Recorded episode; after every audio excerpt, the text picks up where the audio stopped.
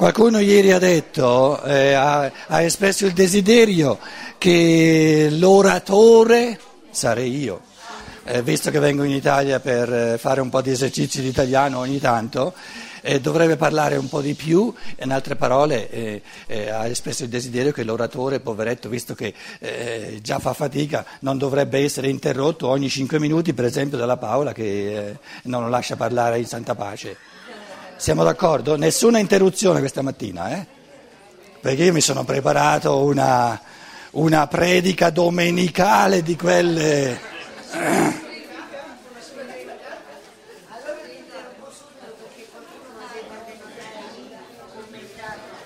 Eh, no, eh, Luciana può per forza fare l'eccezione che conferma la regola. Non hai, com- non hai commentato, qualcuno chiedeva che tu commentassi questo, il versetto quando il Gesù, eh, il Cristo mostra le mani e il costato. Hai... Ci arriviamo. No, l'abbiamo già passato ieri sera. No, no, no, arri- adesso arriva il Tommaso. No, ma scusa, si fermò, mezzo, de, si fermò in mezzo a loro e disse pace a voi. Detto questo, Dove sei? Che versetti sei? Il 20. Eh. E l'abbiamo eh. fatto il 20. Eh. Detto questo, mostrò loro le mani e il costato. Eh. Ah, non, detto, non ho detto niente perché arriva con Tommaso, capito? Capito? Eh, coi, ai dieci gliel'ha fatto vedere soltanto in televisione, capito? E Tommaso, adesso arriva il Tommaso e dice no, a me la televisione non mi basta, voglio toccarli io, le piaghe, voglio mettere il dito nella, nel buco dei chiodi, tenti, eh, adesso viene questa, questa, polarità bellissima, capito? E tu vuoi andare troppo veloce, gli altri mi, mi fermano, e, capito? Quindi adesso verrà questa polarità del dito che il Cristo gli dice metti il dito nella piaga dei chiodi e i chiodi sono un dito e metti la tua mano nel costato. Quindi diciamo le, le le piaghe del risorto, se vogliamo chiamarle così, no? eh, eh, eh, sono di due, cioè, presentano questa polarità tra il dito che entra nel, diciamo, nel foro, bravo, nel foro del chiodo, perché il chiodo è in forma di dito, quindi è una, è una freccia che indica una direzione. La mano invece eh, come dire, noi con, la, con le mani operiamo, facciamo qualcosa. In tedesco, per esempio, un'azione si chiama Handlung, una cosa fatta con la mano, uno, un, un, maneggiare, capito? In italiano non si può dire, ma altre, per esempio anche in, in, inglese si può dire molto bene. Quindi c'è questa polarità tra l'evoluzione del pensiero, il pensiero addita le mete dell'evoluzione. Quindi questo indicare col dito è diciamo, l'evoluzione del pensiero che pur stando qui a metà dell'evoluzione addita nel pensiero la direzione e il termine dell'evoluzione. Invece per arrivarci passo per passo bisogna compiere le azioni e le azioni vengono compiute con gli arti e le mani, eh, siccome l'essere umano non è, è, un operatore, va con i piedi, va là dove il suo karma lo chiama, però poi si tratta di compiere le azioni con le mani come operatore, come uno che, che agisce nel mondo, no? quindi, quindi la mano che si congiunge con le forze di amore del Cristo, il costato, il cuore, dove è stato trafitto il cuore, L'evoluzione morale degli esseri umani è il crescere nell'amore del Cristo che si estende a tutta l'umanità, a tutta la creazione. Ma ci arriveremo, adesso è tutta la fenomenologia di Tommaso, altrimenti non, eh, non si capisce come mai c'è, diciamo, eh, alla fine l'ultimo capitolo scritto da lui, scritto dall'Evangelista, da, Giovanni Lazzaro, poi il ventunesimo è stato scritto dai discepoli suoi, perché si parla di lui più, più, più, più decisamente eh, dobbiamo spiegare come mai c'è questa polarità importantissima di una esperienza del risorto fatta dai dieci dove non c'è Tommaso e poi una apposta per Tommaso. Quindi deve avere un peso eh, sia conoscitivo sia morale enorme questa polarità. No? eh, il Cristo si presenta anche ai dieci, anche senza Tommaso, con la realtà della, de, de, delle piaghe, del costato e delle mani, però eh, per loro è soltanto un'immaginazione. E di fatti poi non, non, viene più detto nulla, che, che loro eh, eh, mostra e non viene detto quale presa di posizione loro fanno. Al che poi dicono a Tommaso, l'abbiamo visto. E lui dice, non mi basta il vedere, voglio toccare. Il, il senso del tasto, l'organo di senso proprio del, del tattile, no, del tatto, no? toccare. Ehm, però eh, prima di arrivare a Tommaso volevo riprendere, perché è, è, fondamentale, eh, l'ultimo versetto, 23, eh, era questo che volevo dirvi eh, in chiave di, eh, se volete, oggi è domenica, eh, dies dominicus. Vi dicevo già ieri che di fatti è il giorno del sole. Il giorno del sole in quanto eh, dedicato allo spirito del sole che 2000, a partire da duemila anni fa è diventato lo spirito della terra e lo spirito comune dell'organismo dell'umanità, quindi nella misura in cui noi, celebrando il Sonntag, eh, Sunday, il, il, il Dies Dominicus, quindi come superamento del sabato, dell'elemento saturnio eh, rivolto verso il passato, eh, dell'ebraismo che preparava poi la venuta del figlio, del Messia nell'umanità, eh, il senso della domenica nel cristianesimo e poi nell'umanità è di celebrare lo spirito del sole, lo spirito dell'io, lo spirito diciamo di, di, di comprensione intellettuale, di amore morale, etico per, per l'umano, nel senso che ogni singolo individuo è chiamato a diventare un essere solare.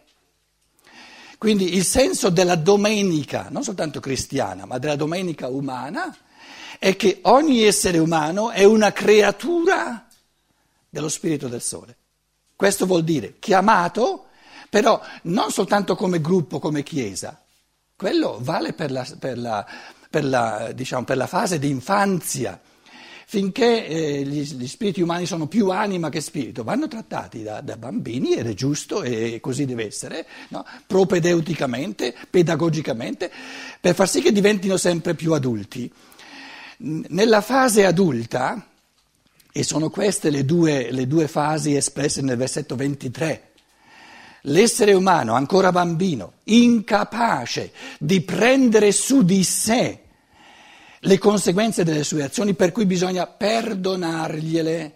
Per cui bisogna, bisogna, dirgli, vabbè, visto che tu non sei ancora capace, non hai ancora la forza di prendere su di te le conseguenze, no? per camminare, cioè di, di, di di rispondere in proprio di ciò che tu fai, ci sono dei pedagoghi, ci sono dei, eh, diciamo dei, dei sacerdoti, quello che volete, che finché sei bambino lo fanno al tuo posto. Però la direzione dell'evoluzione è che questa fase de, de, de bambina, questa fase de, dell'anima è per natura transeunte, deve per natura venire superata e quindi deve subentrare poi la seconda fase, quindi coloro ai quali eh, dovrete rimettere i peccati perché sono ancora bambini, saranno rimessi. Questo è il cristianesimo petrino. Perciò qui, in questo ultimo capitolo di Giovanni Lazzaro, eh, ricordiamo che lui ci ha presentato questi due apostoli, chiamiamoli così, Giovanni Lazzaro e Pietro che corrono al sepolcro. Quindi tutto il ventesimo capitolo Tutta la fenomenologia dell'incontro col risorto nel Vangelo di Giovanni sta è posta sotto questa polarità tra il, il cristianesimo di Pietro, che arriva dopo al, al, sepol- al sepolcro, però Giovanni Lazzaro si ferma e lascia andare prima lui. Nel senso che il cristianesimo dell'anima, il cristianesimo eh, di, di, di, esseri umani bambini deve precedere al il cristianesimo di esseri umani adulti. Quindi tutto il capitolo ventesimo è posto in questa polarità del cristianesimo di Pietro che ha la sua legittimità, perché gli esseri umani non possono subito essere adulti, si, si diventa adulti, soltanto passando per, per, la fase di infanzia, e si diventa adulti con, con, con velocità diverse, molto individuali, per cui noi ci troviamo oggi nell'insieme, in questo grande trapasso tra un cristianesimo Petrino, un cristianesimo dell'anima, un cristianesimo di infanzia, che ci deve essere, questi duemila anni ci dovevano essere, e ora vediamo che sempre più, da prima pochi, però sempre più esseri umani dicono no, questo tipo di cristianesimo non mi corrisponde più. Però deve essere onesta l'affermazione. Devo dimostrare che non mi corrisponde più perché ho esigenze eh, più adulte. Adesso mi trovo con una mente, con una struttura pensante che vuole capire le cose a un altro livello, non soltanto credere perché lo dice il parroco o perché lo dice il pastore, eh, eccetera. No? Nella misura in cui sorgono persone che dimostrano di cercare una conoscenza adulta, una conoscenza individualizzata, una conoscenza scientifica, oggettiva, scientifica, ma proprio rigorosa, che cerca l'oggettività dei fenomeni in campo di, di fenomeni spirituali, allora queste persone eh, naturalmente hanno tutto il diritto di scoprire che proprio qui, soprattutto alla fine del Vangelo di Giovanni, si parla di queste due grandi fasi del cristianesimo stesso. Allora, questo versetto dice, no? il Cristo dice, lo Spirito Santo, ricevete lo Spirito Santo e questo ricevere lo Spirito Santo è questione di evoluzione, ci sarà una prima fase in cui dovrete rimettere i peccati, perché gli esseri umani sono, sono ancora bambini, non hanno la forza di capire che ognuno semina individualmente eh, e ognuno crea delle conseguenze attraverso ciò che fa. E finché gli esseri umani sono, sono piccoli, sono, sono, eh, hanno un'anima ma non ancora uno spirito, vanno eh, trattati corrispondentemente. E quindi in un certo senso per anime bambine che eh, di fronte ai patemi d'animo per aver combinato qualche, qualche eh, non soltanto marachella ma anche qualche malefatta, supponiamo uno che eh, gli è capitato di uccidere un'altra persona, eh, riesce a risolvere il problema soltanto perché eh, la sua struttura è a questo tipo, a questo, questo livello di evoluzione, soltanto andando dal confessore e il confessore gli dice dai va bene, insomma dai, eh, ti do la soluzione e lui adesso si sente a posto. Se non sa far altro, che vogliamo fargli? Vogliamo, vogliamo eh, dargli un'ammazzata in modo da uccidere anche lui, visto che ha già, ha già ucciso un'altra persona. Però mai più Mai più siamo autorizzati a dire che questo tipo di struttura mentale sia eh, l'apogeo, sia il, eh, proprio il termine ultimo di, di, di, ciò che si può chiedere a un essere umano. Perché se cresce dovrà trovare la forza di dire eh, eh, il fatto che ho ucciso un'altra persona, se, se cresco, cresco, cresco, arriverò al punto da non farlo più.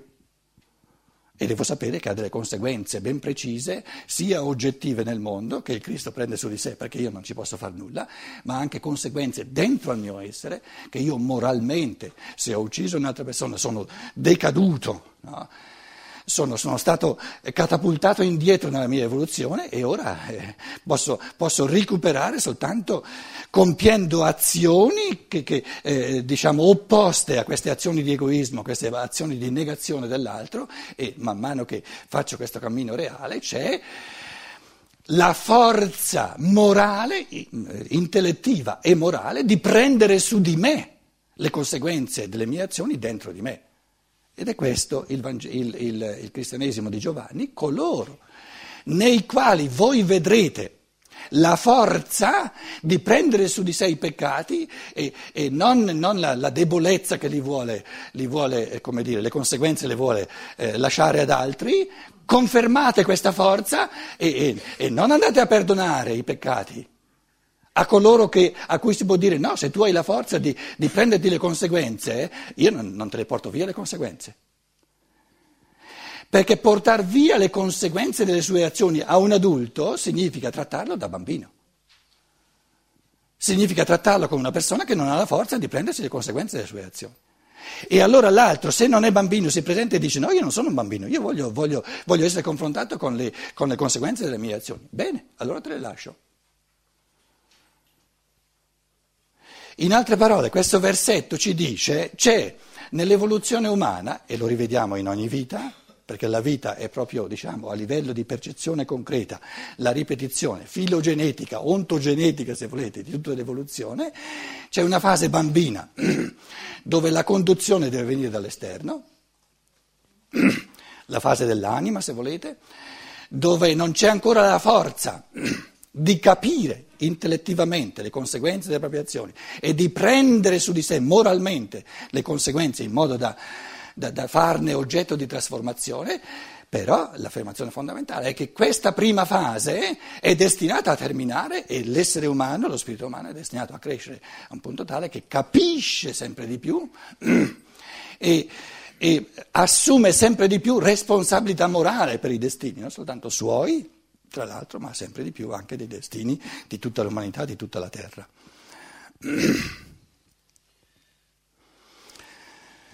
A questo punto, eh, ehm,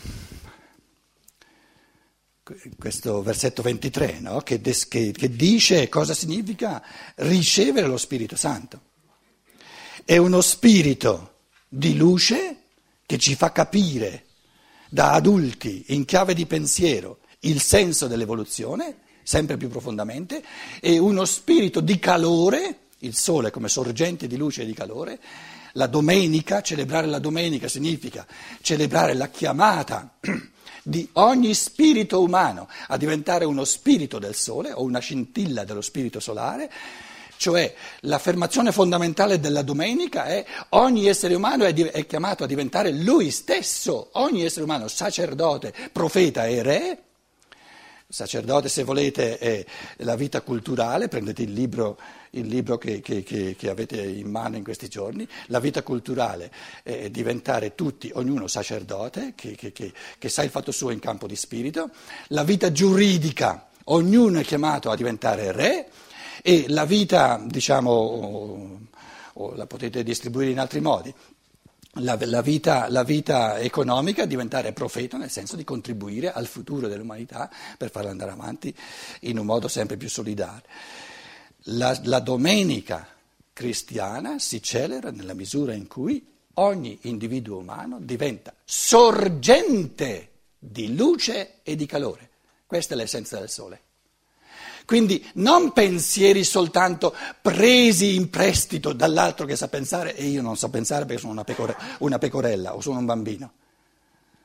No, la chiamata di ogni essere umano è eh, che, che, che, che, si evolve nel pensiero in modo da diventare nel suo pensiero, nel suo pensare, nel suo spirito una sorgente di luce. E potenzialmente ogni essere umano, altrimenti non sarebbe un essere umano, ogni essere umano ha in sé la stoffa che gli consente, se non perde colpi, se non poltrisce, se non, se non omette di fare i passi che gli sono dati di fare, diventa per natura sempre più creatore nel suo pensiero. Non ha bisogno di pensieri altrui. Quando è bambino ha bisogno di pensieri altrui, perché è bambino però è chiamato a superare la fase di bambino e porta in sé la potenzialità, direbbe Aristotele, è capace, ce l'ha questa capacità, questa potenzialità di diventare sempre più creatore nel suo spirito e creando, intuendo sempre di più il senso di tutta l'evoluzione, agirà per amore, non per comandamenti, non per leggi, non per paure di andare all'inferno o di andare in prigione, ma agirà partendo dall'esuberanza del suo cuore, da questo costato, da questo cuore che viene trafitto dall'amore per l'umanità, dall'amore per la terra. E finché, non, finché noi celebreremo la domenica andando, andando, a messa, scusate, sono cose molto serie però, eh, andando a messa come pecorelle, lui è prete che celebra, è, è soltanto lui, restiamo eternamente nella fase bambina del cristianesimo petrino quando invece qui ci, dice, ci viene detto sono due le fasi. E la prima va superata nel corso del tempo. A questo punto voi mi chiederete, eh, eh, adesso, adesso eh, come mai anche nella scienza dello spirito tutte le cosiddette conferenze sociali, il, il cosiddetto sociale tra l'altro, no? che poi soprattutto in Italia, quando uno sfocia nel finché io faccio delle belle spiritualità, bello, che bello, appena tocco, uno tocca la, la, la realtà del cosiddetto sociale e Archiati comincia a fare politica. È bello, è pulito soltanto se non ha nulla a che fare con la vita. Il mistero di Tommaso è che Tommaso è l'essere umano che dice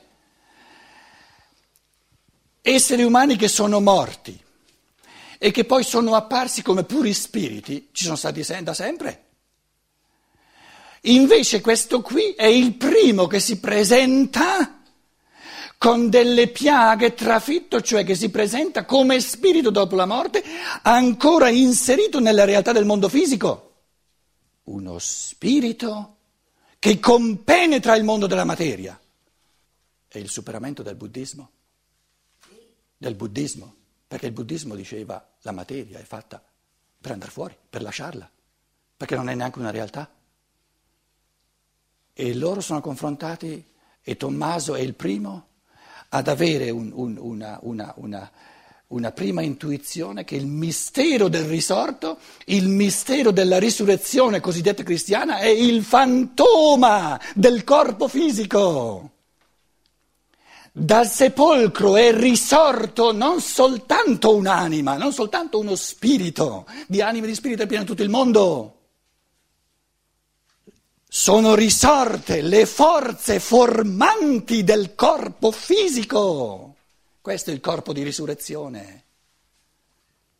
E un corpo fisico umano in tutte le sue forze, con la polvere della materia, via, in modo che queste forze formanti sono pure, ma non forze eteriche vitali, perché quelle, anche quelle sono puramente sovrasensibili, forze formanti del corpo fisico, per la prima volta il fantoma invisibile ma spiritualmente reale del corpo fisico, tutte le forze formanti del corpo fisico, ripristinate dal logos, che è l'insieme di queste forze formanti, di questi pensieri che stanno alla base di tutto ciò che prende forma nel mondo fisico, è risorto da questo sepolcro del mondo fatto di materia.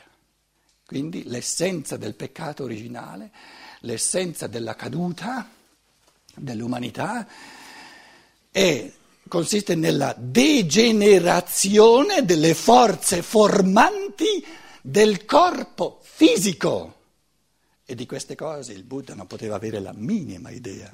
Mancavano i presupposti di coscienza nell'umanità per entrare nei misteri di un amore per la terra di queste forze formanti, la materia è fatta per renderle visibili ai nostri occhi sensibili. Quindi cos'è un corpo fisico? Un corpo fisico che noi vediamo qui in questa sala è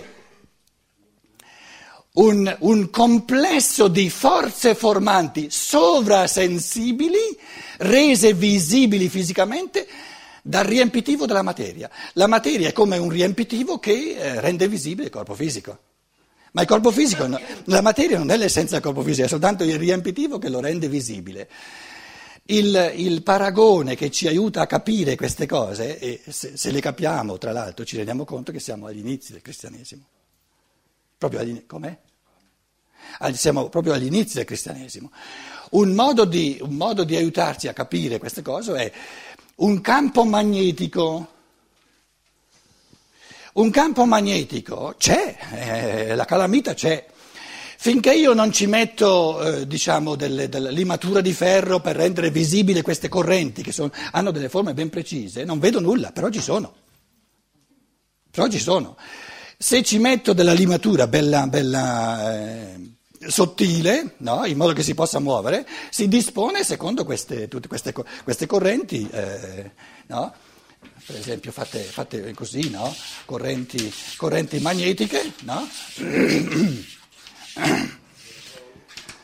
con, con, i due poli, no? il polo qui, il polo qui, nella, nella, misura in cui spargo della, della, limatura di ferro si dispone proprio in un modo assoluto secondo queste correnti. Mi evidenzia che ci sono delle forze, delle forze che se non venissero evidenziate dall'elemento materiale non le vedrei, però ci sono, operano. Allora cosa è risorto dal sepolcro vuoto? La materia è diventata allo stato di polvere, come la, come la, la limatura di ferro, no?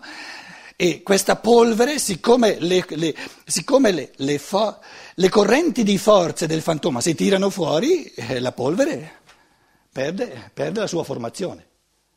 Diventa polvere senza, senza, senza avere nessuna possibilità di formarsi. La forma e cade nella terra. E cosa sorge dal sepolcro? La struttura invisibile, sovrasensibile, della struttura di forze del corpo fisico.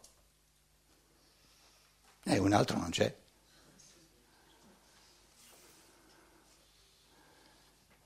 Nella misura in cui l'essere umano, nel suo spirito e nel suo cuore,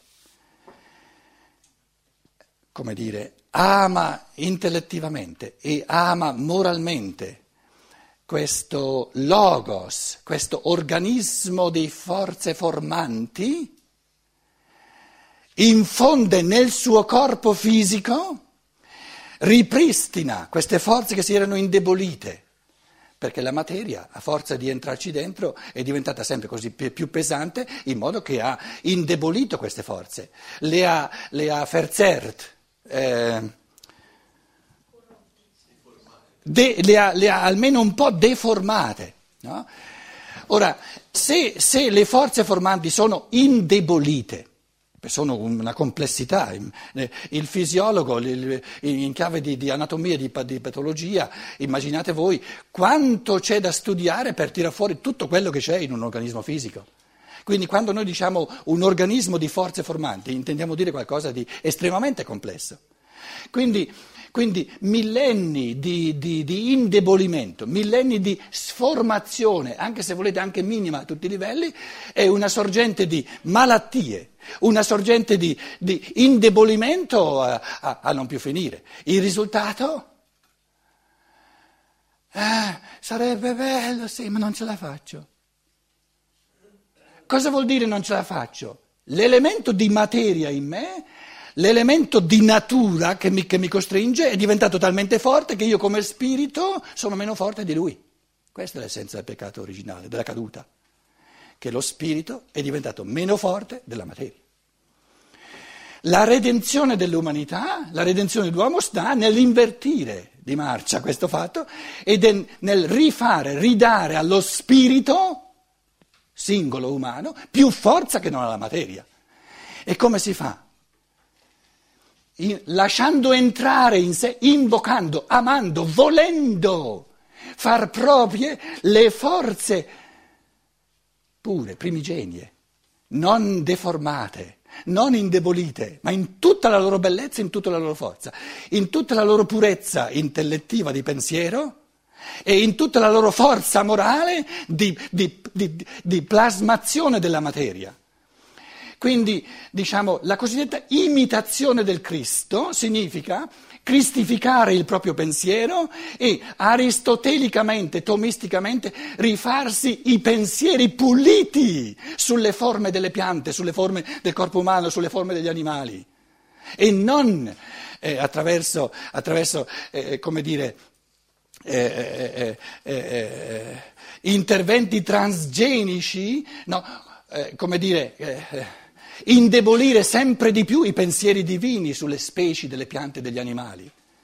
Perché man mano che noi, eh, la materia, no? la materia che, che, che si, si è, stata, è, stata, conformata secondo i pensieri posti alla base della pesca, eh, la, la, mettiamo insieme alla materia che, che invece eh, è, sta, si è conformata eh, in base alla, alla, ai pensieri del, della mela, cosa salta fuori? Che è qualcosa che non è né l'uno né l'altro.